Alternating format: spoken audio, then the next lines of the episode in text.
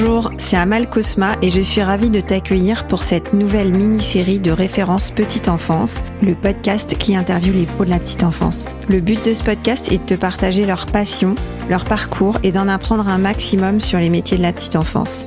Si toi aussi tu aimes ce métier et que tu as envie de le partager avec nous, ce podcast est fait pour toi. Juste avant de démarrer, quelques petits messages. D'abord, je te recommande les deux premières saisons si tu as envie de travailler tes process et ton management. Ensuite, je te demande de me consacrer quelques minutes de ton temps pour déposer une note sur Apple Podcast ou sur Spotify. Comme ça, tu m'aides à valoriser les métiers de la petite enfance en diffusant le podcast. Viens aussi me voir sur LinkedIn pour retrouver les coulisses du podcast Enfin, j'ai aussi créé une newsletter que tu peux retrouver dans les notes de l'épisode, dans laquelle je partage tous mes outils de qualité d'accueil et de qualité de vie au travail, parce que l'un ne va pas sans l'autre. Allez, je ne t'embête pas plus et je laisse place à l'interview de mon invité du jour. Elisabeth, on a vu que vous avez une histoire de 25 ans dans la petite enfance et on a récemment tous pu vous suivre dans vos aventures sur LinkedIn, vous qui terminez un tour de France dans les lieux d'accueil. Alors, est-ce que vous pouvez nous dire ce que c'est pour vous aujourd'hui la petite enfance et peut-être euh, commencer par euh, deux ou trois chiffres clés? Aujourd'hui, en crèche collective, donc en EAJE, e, établissement d'accueil du jeune enfant, 15 986, ce qui correspond en nombre de places à 412 000 places en accueil collectif, ce qui correspond approximativement à entre 180, 190 et 200 000 professionnels en collectif. Hein. En accueil individuel, à ce jour, approximativement 240 000 assistantes maternelles en exercice, ce qui correspond à 700 000 places. Euh, tout ceci pour à 2,2 millions d'enfants de moins de 3 ans. Mais bref, aujourd'hui, nous disposons en France de 1,3 million de places d'accueil du jeune enfant. Nous ne partons pas de rien. Nous ne sommes pas comme certains de nos pays voisins qui, il y a quelques décennies, euh, n'avaient absolument rien. Euh, d'ailleurs, euh, notre accueil de la petite enfance a été très jalousé, très envié, très regardé hein, par les pays européens voisins qui, eux, étaient bien en retard par rapport à nous. Nous avons donc 1,3 million de places. Nous ne partons pas de rien, mais nous partons de quelque chose de très compliqué. Compliqué, c'est-à-dire? Alors, le secteur est très, très éclaté. Une multiplicité de gestionnaires, le public, le privé, l'associatif, euh, euh, des départements, des villes, des CAF, enfin voilà, multiplicité également de financeurs. Hein, puisque vous avez la CAF, vous avez les parents, vous avez dans certains cas les départements, vous pouvez avoir pour certaines euh, manifestations très ponctuelles des fonds européens, enfin bref, et une multiplicité de modes d'accueil, de l'accueil collectif, et dans l'accueil collectif, vous avez des grandes structures, des petites structures, euh, des EAJE, e, des haltes garderies, des micro-crèches, et puis nous avons de l'accueil individuel, des assistantes maternelles, mais qui là encore sont ou des assistantes maternelles indépendantes ou qui travaillent au sein de crèches familiales qui sont gérées par les communes. Ne pas partir de rien, c'est une richesse, mais c'est aussi compliqué. Je vais prendre l'exemple, la comparaison avec le bâtiment. On va dire que si on veut construire un château, ou bien si vous faites l'acquisition d'un château ancien et qu'il faut complètement modifier, refaire, retaper, ça va vous coûter plus cher, ça va être plus long. Euh, si euh, vous construisez de but en blanc quelque chose de neuf, ça ira bien plus vite. C'est un bon exemple. J'ai dit château, hein, j'ai pas dit une masure parce que quand même la petite enfance mérite le château.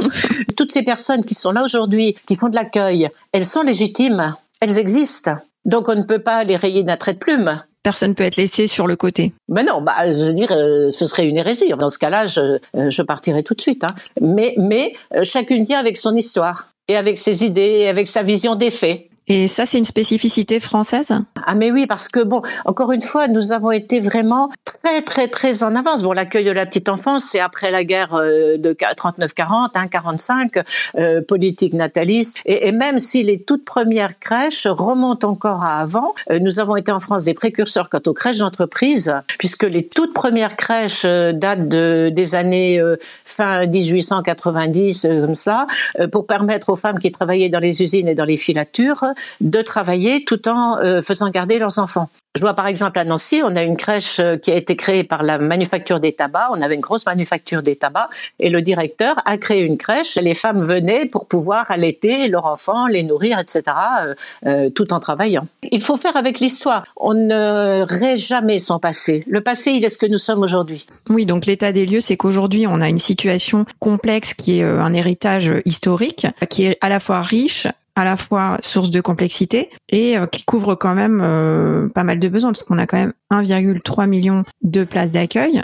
Ma première question, c'est est-ce qu'aujourd'hui, vous pensez qu'il faudrait avoir une place par enfant? Est-ce qu'on considère que tous les enfants devraient avoir une place? Ou est-ce qu'on considère qu'il y aura toujours une partie de la population qui préférera euh, d'autres solutions comme garder ses enfants chez soi avec avec soi et ne pas travailler pendant une certaine période de temps? Quand on pense petite enfance, il faut penser enfant, et puis autour de l'enfant, il y a sa famille. Il est euh, implanté dans une famille, c'est une histoire familiale. Et ce qui est bon pour un enfant, c'est ce que ses parents auront choisi pour lui. D'où également l'importance euh, d'avoir de l'accueil collectif et de l'accueil individuel, parce qu'en fonction de l'enfant, en fonction de son histoire, en fonction de ce qu'il est, euh, de ses faiblesses ou de ses forces, parce que même chez un bébé, il y en a, eh bien peut-être que l'accueil individuel est mieux pour lui, ou peut-être l'accueil collectif. Ce vers quoi il faut tendre, c'est le fait que les familles aient la possibilité de confier leur enfant, alors à mi-temps, à quart-temps, à tiers-temps, euh, c'est-à-dire beaucoup, beaucoup, beaucoup de souplesse, donc beaucoup, beaucoup de complexité dans l'élaboration d'un tel schéma, hein,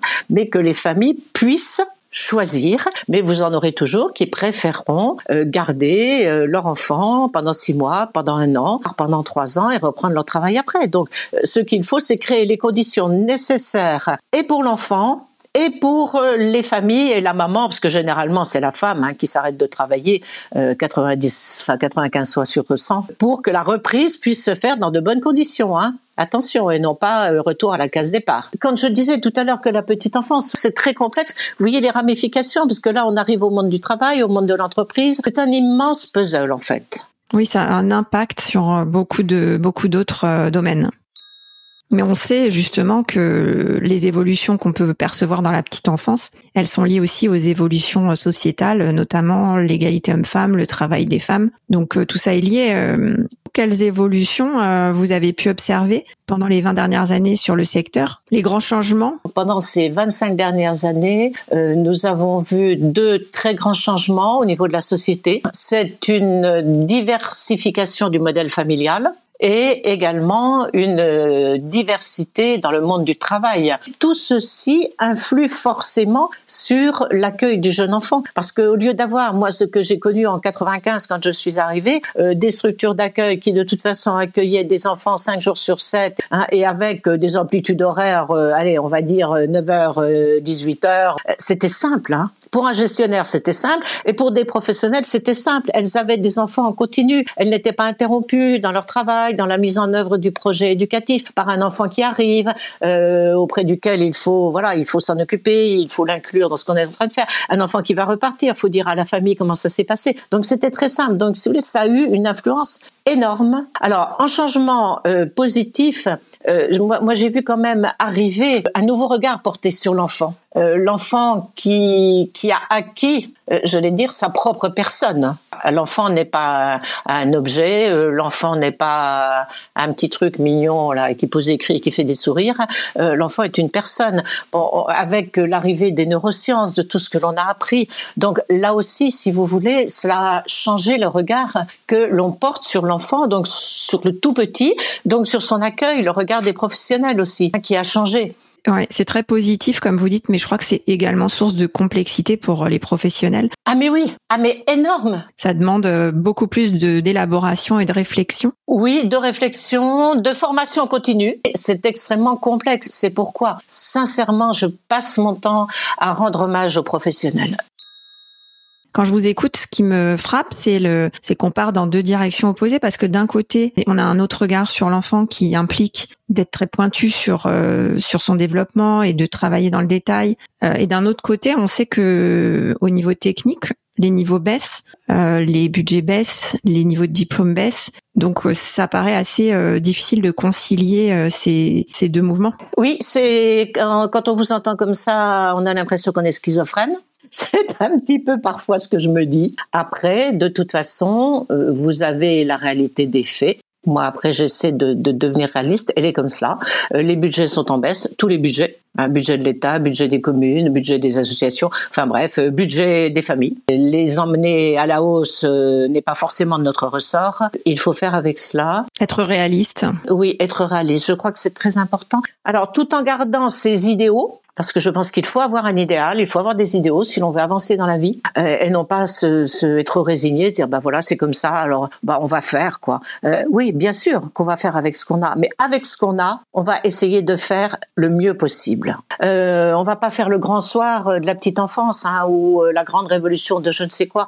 c'est fini cela. On n'en a plus les moyens. Mais en réfléchissant bien, avec parfois des mesures assez simples, mais mais qui viennent d'une parfaite connaissance et de la réalité et de l'idéal vers lequel on veut tendre, on peut arriver à faire de belles choses. J'en suis persuadée et j'en ai vu. J'en ai vu dans mon Tour de France. C'est pourquoi je le dis. Oui, alors là-dessus, je suis complètement d'accord avec vous. D'abord parce que, euh, en effet, euh, j'ai suivi votre Tour de France, vos photos et vos témoignages, et, euh, et surtout parce que ben, je suis gestionnaire de crèche et j'ai géré des crèches et des micro-crèches pendant 15 ans. Et je suis d'accord avec vous. En fait, avec nos moyens, on peut faire notre maximum. moi, j'ai réussi à faire de grandes choses à la girafe étoilée avec mes équipes, et c'est une grande fierté et, et des, des moments incroyables. Euh, et je rebondis du coup sur les micro-crèches. Une dernière question que je voudrais vous poser sur le secteur de la petite enfance aujourd'hui. Euh, on a le sentiment qu'il y a une hostilité envers les micro-crèches depuis plusieurs années. Est-ce que vous savez, euh, est-ce que vous avez un avis sur l'origine de cette méfiance? Parce qu'on sait que les micro-crèches se développent beaucoup, semblent plébiscités par les professionnels et les parents. Alors comment on peut faire pour que les micro-crèches gagnent en légitimité? Alors, c'est une question délicate.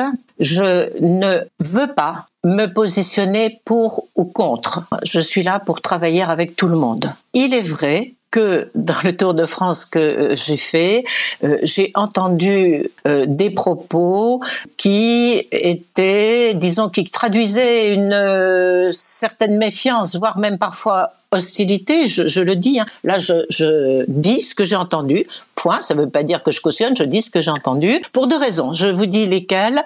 Euh, la première, euh, certaines personnes regrettent le manque de mixité, un manque de mixité dû au tarif.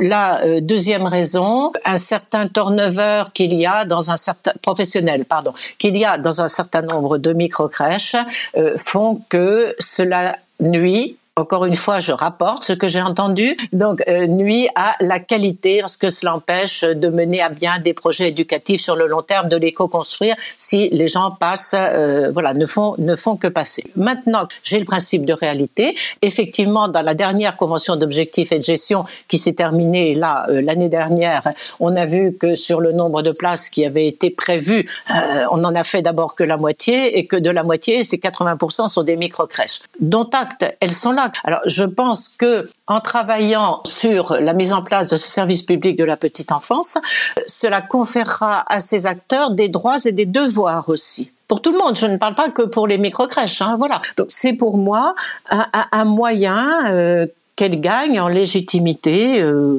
voilà. Imposer peut-être des standards sur lesquels, euh, des standards de qualité sur lesquels on devra s'engager, donc euh, réduire un peu la liberté de d'action avec quelque chose d'un peu plus d'un peu plus encadré en fait. Très bien, Elisabeth. Écoutez, merci pour votre tour d'horizon de la petite enfance aujourd'hui. Pour vous, aujourd'hui, la petite enfance, c'est un secteur assez complexe parce qu'il y a à la fois des financeurs multiples, vous nous avez dit, des gestionnaires multiples et des modes d'accueil euh, de différents types, donc multiples aussi. Donc il y a beaucoup de multiplicité et on fait avec euh, une histoire, une grande histoire de la petite enfance en France, parce que vous nous avez dit que la petite enfance euh, a vraiment une, une spécificité, c'est la French touch de la petite enfance. ensuite, vous nous avez aussi dit quelque chose de très intéressant, c'est qu'il y a eu deux grands changements, même trois grands changements sociétaux qui se reflètent dans les modes d'accueil c'est la diversification du modèle familial, c'est la diversification aussi dans le monde du travail, des temps de travail et des, des modes de travail. Et enfin, c'est l'arrivée d'un nouveau regard sur l'enfant. Et avec tout ça, euh, ça donne l'impression que il y a encore beaucoup, beaucoup de, choses à faire et euh, beaucoup de projets à venir, d'harmonisation éventuellement. Euh, et pour les micro-crèches, aussi beaucoup de potentiel puisque finalement, c'est aussi elles qui euh, permettent de répondre à la demande d'augmentation des places aujourd'hui. Eh bien, merci Elisabeth pour euh, ce deuxième épisode sur euh, la petite enfance aujourd'hui. Passons au troisième épisode où vous allez pouvoir nous dévoiler les secrets pour être élu.